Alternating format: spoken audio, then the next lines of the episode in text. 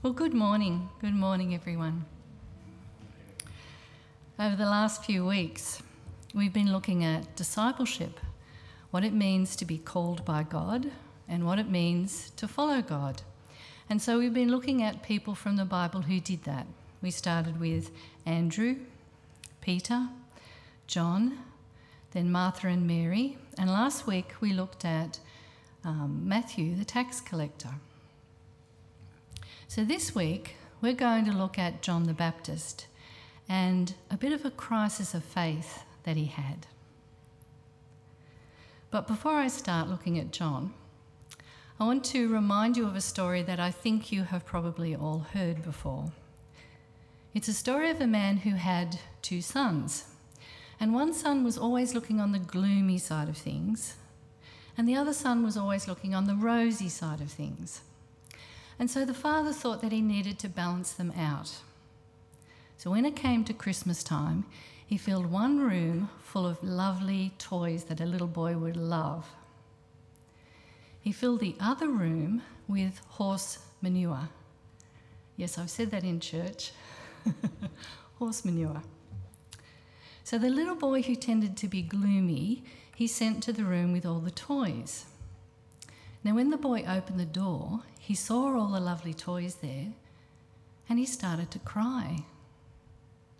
And the father was a bit bewildered by this, and so he said to his son, well, What's the matter? These are beautiful toys. And the son said, Well, in a few days, my, my friends are going to have taken them from me, or they're all going to be broken. The room with all the horse manure the father sent the son who tended to be rosy about things. So the little boy opened the door, saw all the horse manure, and shrieked with joy. He was so excited, and he went in there and he started to shovel. And the father said, What's going on? And the little boy said, With all this poop around, there must be a pony somewhere.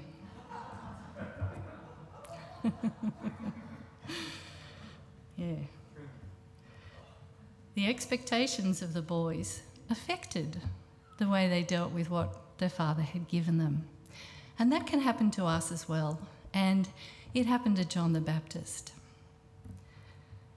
So, to look at John the Baptist, we really need to start with looking at his mum and dad, Zechariah and Elizabeth. And this is in Luke chapter 1, verse 8.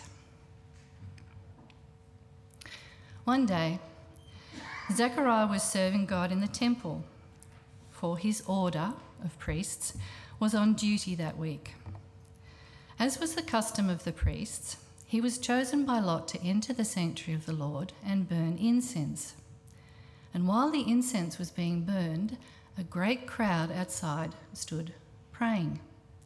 So Zechariah is in the sanctuary by himself, and outside there's a whole lot of people worshipping God. Verse 11 While Zechariah was in the sanctuary, an angel of the Lord appeared to him, standing to the right of the incense altar. Zechariah was shaken and overwhelmed with fear, as you would be, when he saw him. But the angel said, Don't be afraid. God has heard your prayer. Your wife, Elizabeth, will give you a son, and you are to name him John. Now, John is a Hebrew name which means God is gracious. So there's nothing unusual about that. But it was the custom of the day that you named your children after your great grandparents or great great grandparents to keep the sort of family line going. So for this baby, who was yet to be conceived, to be named John, this was something special, something a little bit different. Verse 14 You will have great joy and gladness, and many will rejoice at his birth for he will be great in the eyes of the Lord. He must never touch wine or other alcoholic drinks, and he will be filled with the Holy Spirit even before his birth. And Luke tells the story of John being filled with the Holy Spirit later on in the Gospel when Mary goes to visit Elizabeth. Now, Mary is pregnant with Jesus, and Elizabeth is pregnant with John. When when Elizabeth hears Mary's voice, Elizabeth is filled with the Holy Spirit, and John in the womb jumps. That is when John was filled with the Holy Spirit. And the reference to not drinking wine is about being separated as a prophet. So there was um, a type of vow you could take as a Nazarite in the Old Testament, and a man or woman could take that. And it was a voluntary vow where you dedicated yourself to the Lord for a certain period of time. And you weren't allowed to eat anything made from grapes, which included wine. You let your hair grow, and you separated yourself from other people. It was a sign that you were dedicating yourself to God for a purpose. Verse 16 And he will turn many Israelites to the Lord their God. He will be a man with the spirit and power of Elijah. Now, Elijah is one of the greatest prophets of the Old Testament. And you probably remember that story when Jesus was on the mountain and he was transfigured, when the glory of the Lord shone out of Jesus. It was Moses and Elijah who appeared there as well. So to say that this child who is yet to be conceived is going to be like Elijah is an incredible prophecy to speak over someone. Verse 17, continuing, He will prepare the people for the coming of the Lord. He will turn their hearts to the fathers. He will turn the hearts of the fathers to their children, and he will cause those who are rebellious to accept the wisdom of the godly. Now, this is a prophecy spoken over John before he is even conceived. And I imagine as a little boy, he would have been told these stories and possibly felt a bit of pressure to live up to such an incredible prophecy. But it did come to pass, and the story of John the Baptist is told in all of the Gospels, and I'm going to read from the one from Matthew 3. Verse 1 In those days, John the Baptist came to the Judean wilderness and began preaching. His message was, Repent of your sins and turn to God, for the kingdom of heaven is near. The prophet Isaiah was speaking about John when he said, He is a voice shouting in the wilderness, Prepare the way for the Lord's coming, clear the road for him. Verse 4 John's clothes were woven from coarse camel hair, and he wore a leather belt around his waist. For food, he ate locusts and wild honey. So, this passage is pointing out that John fulfilled or is fulfilling the prophecy given to Zechariah. He was living in the wilderness outside of Jerusalem, and he was living a life that was totally dedicated to God. Verse 5 People from Jerusalem and from all over Judea and all over the Jordan Valley went out to see and hear John. And when they confessed their sins, he baptized them in the Jordan River. So, this is John's ministry.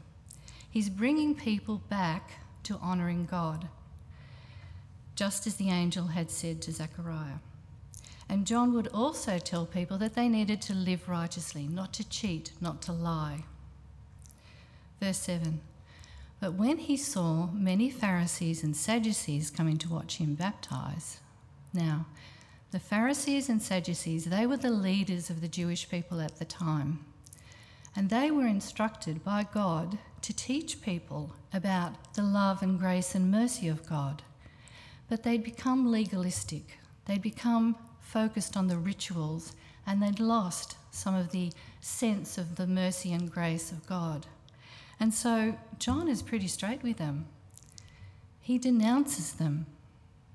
And he says to them, You brood of snakes, who wanted you to flee God's wrath? Who warned you to flee God's wrath?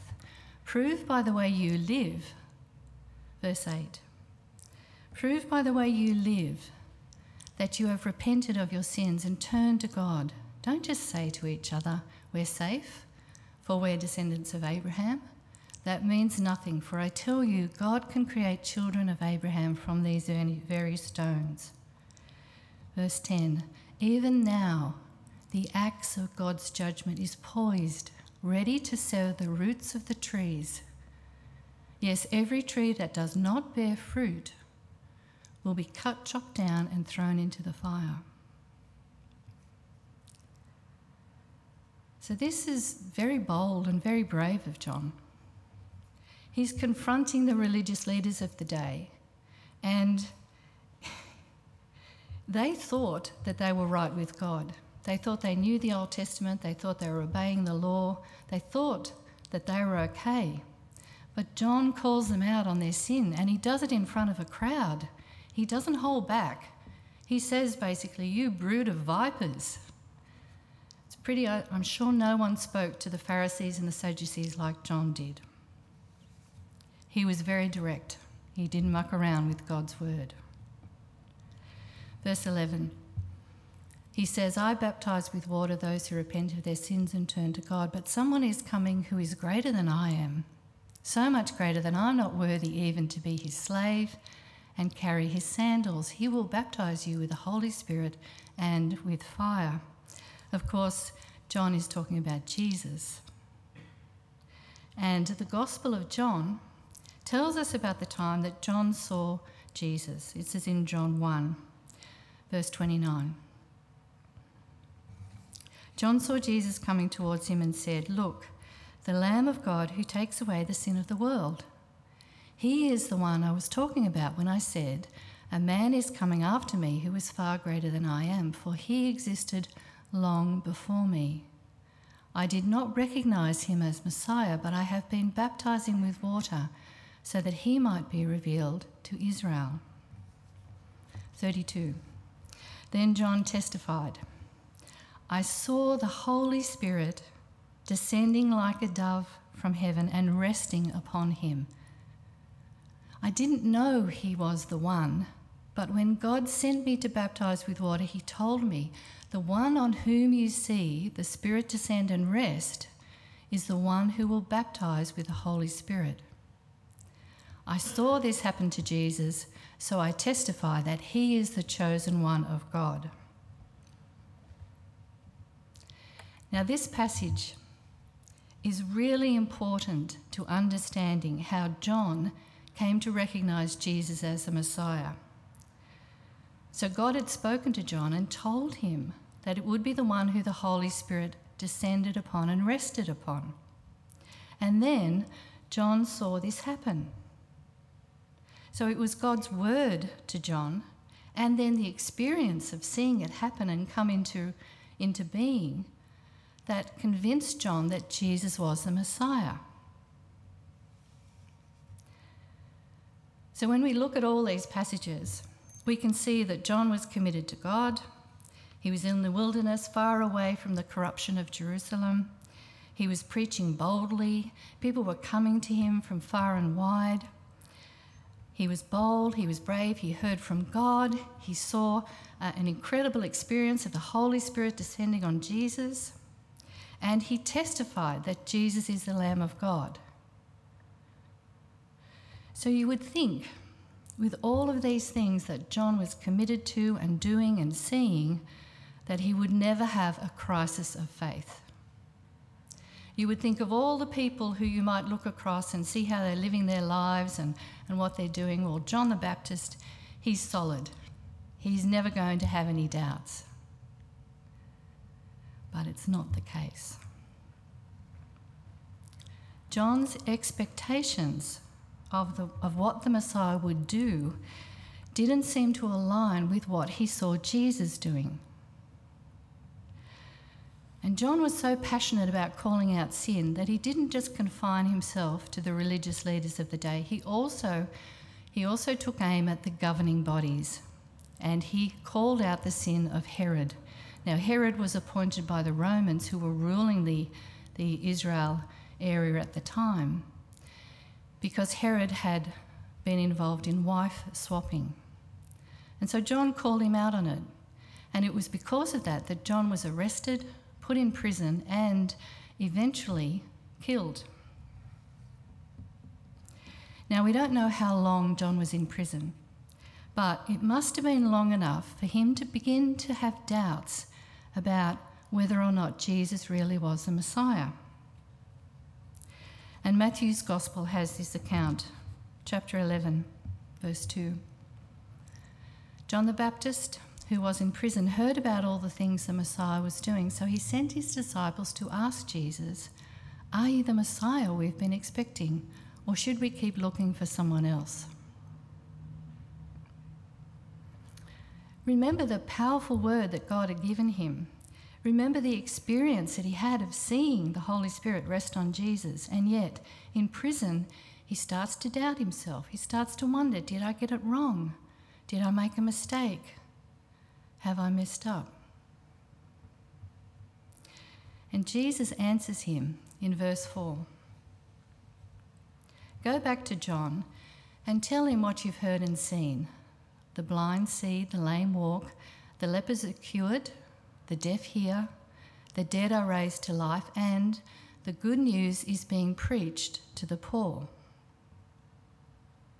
And Jesus is quoting there from two passages of Scripture Isaiah 35, which says, And when he comes, the Messiah, he will open the eyes of the blind, unplug the ears of the deaf, the lame will leap like a deer, and those who cannot speak will sing for joy and Isaiah 61, which says, The Spirit of the Sovereign Lord is upon me, for the Lord has anointed me to bring good news to the poor. So Jesus answers with two aspects. He points to what's happening. He points to the experience of people, to the healings, to the preaching, to what he's doing. But he also points to Scripture. He uses passages in the Bible to show that he is the Messiah. And I think this is a beautiful encouragement for us for how John deals with a crisis of faith. Because, firstly, John, he recognized that he had doubts. He didn't just try to be a good Christian and push them down and not worry about the fact that he was concerned about things. He faced them. And then he shared his concerns with other followers. He shared his concerns with his friends, people who would understand, people who could support him. And he didn't just ask for help in his thinking or his physical needs, he asked them to go to Jesus, to go to the source. And Jesus' answer is just full of so much compassion and love and Scripture. So, if John the Baptist can have a crisis of faith, then I think we can all be in the same situation. Maybe you've already had a crisis of faith in your life and you've overcome, you've come through. Maybe you're going through one now, or maybe your crisis of faith is yet to come. But here we have a good example from the Bible as the disciple of Jesus of how to deal with that crisis of faith. Because John, who seemed to be the perfect Christian, doing everything right, he expected Jesus to take control in Galilee. He expected Jesus to become the ruler in that place and that all the ends of the earth would then bow down to Jesus as king. Now, he had that expectation based upon what he understood was in the Old Testament, and many other religious leaders of the day understood it to be the same that when the Messiah would come, he would set up his kingdom on earth as king physically. But what John and many others of the time didn't realise was that the Bible also speaks about how the Messiah has to suffer.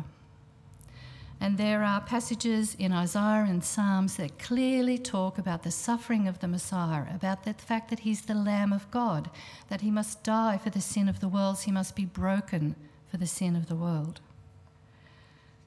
But they were not clear to John at the time. Now, we know those scriptures because we look in hindsight and we see them clearly.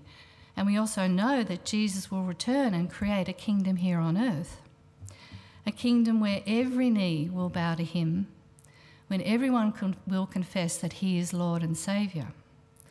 But John, he missed the step in between.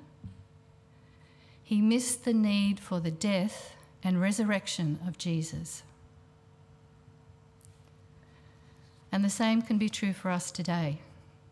We can miss a step. You know, maybe you've been praying for somebody for a very long time or a situation to change for a long time and you just don't see any change. In fact, sometimes when I'm praying for something, I feel like it even gets worse. You know, maybe you're struggling with something in your own life, a healing, and you're asking God, you know, please bring this about or please, please heal me, and it's not happening. And you wonder why. And I think it's because sometimes we can miss a step. God is doing something that we don't necessarily see. So when we're going through tough times and we begin to doubt, we need just to remember that we're in good company because John the Baptist had a crisis of faith. So we need to do what he did recognize your doubts, share with your friends, pray to Jesus, and read the Bible. Because we need to remember that our expectations don't always align with what God is doing, that we can misunderstand things, that, that we're fallible, that we make mistakes. But our God is not. God is faithful and just. He's full of mercy, full of compassion, and He's slow to anger. And it is His heart that we know his ways. So I want to leave you with some encouragement from passages in the Bible. I'm going to read them out and then I'll pray and, and we'll just sit and let the words soak into us. And maybe, Caleb, you can play quietly while I do that.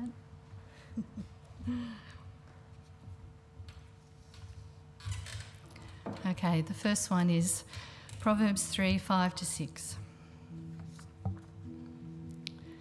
Trust in the Lord with all your heart. Do not depend on your own understanding. Seek his will in all you do, and he will show you which path to take. Lord God, help those words to be true in our lives. Help us, Lord God, to trust you with all our heart and give us the discernment to know the way you want us to go.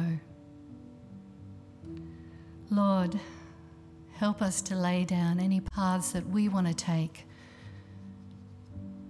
and follow you instead.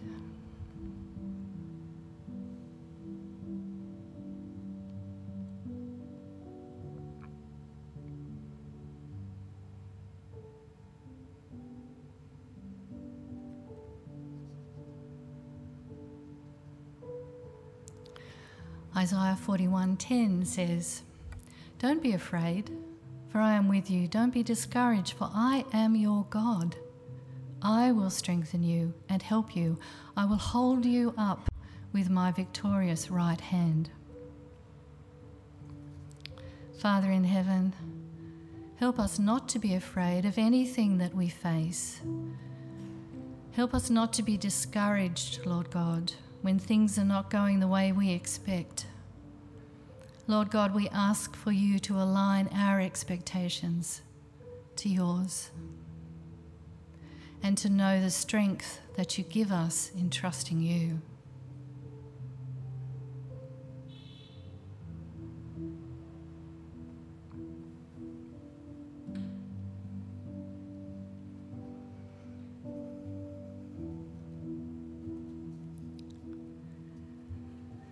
Matthew 11, 28 to 30 says, Jesus speaking, Come to me, all of you who are weary, and carry heavy burdens, and I will give you rest. Take my yoke upon you Let me teach you, because I am humble and gentle at heart, and you will find rest for your souls. For my yoke is easy, and the burden I give you is light. Jesus, help us to lay down the burdens that you do not want us to carry. Help us to be yoked by you and be directed only by you.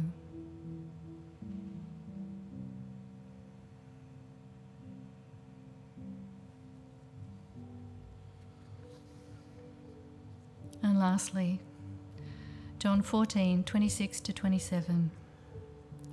But when the Father sends the advocate as my representative, that is the Holy Spirit, he will teach you everything and will remind you of everything I have told you.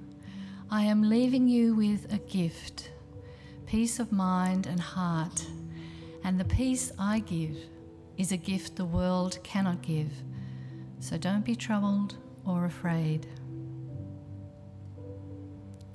Lord God, help us to be aware of the peace that you give us.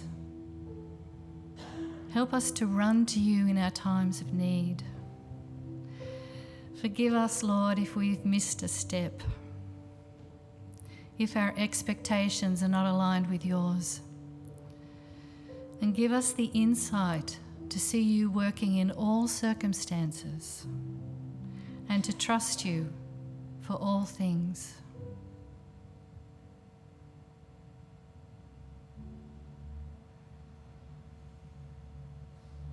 We pray these things in Jesus' name. Amen.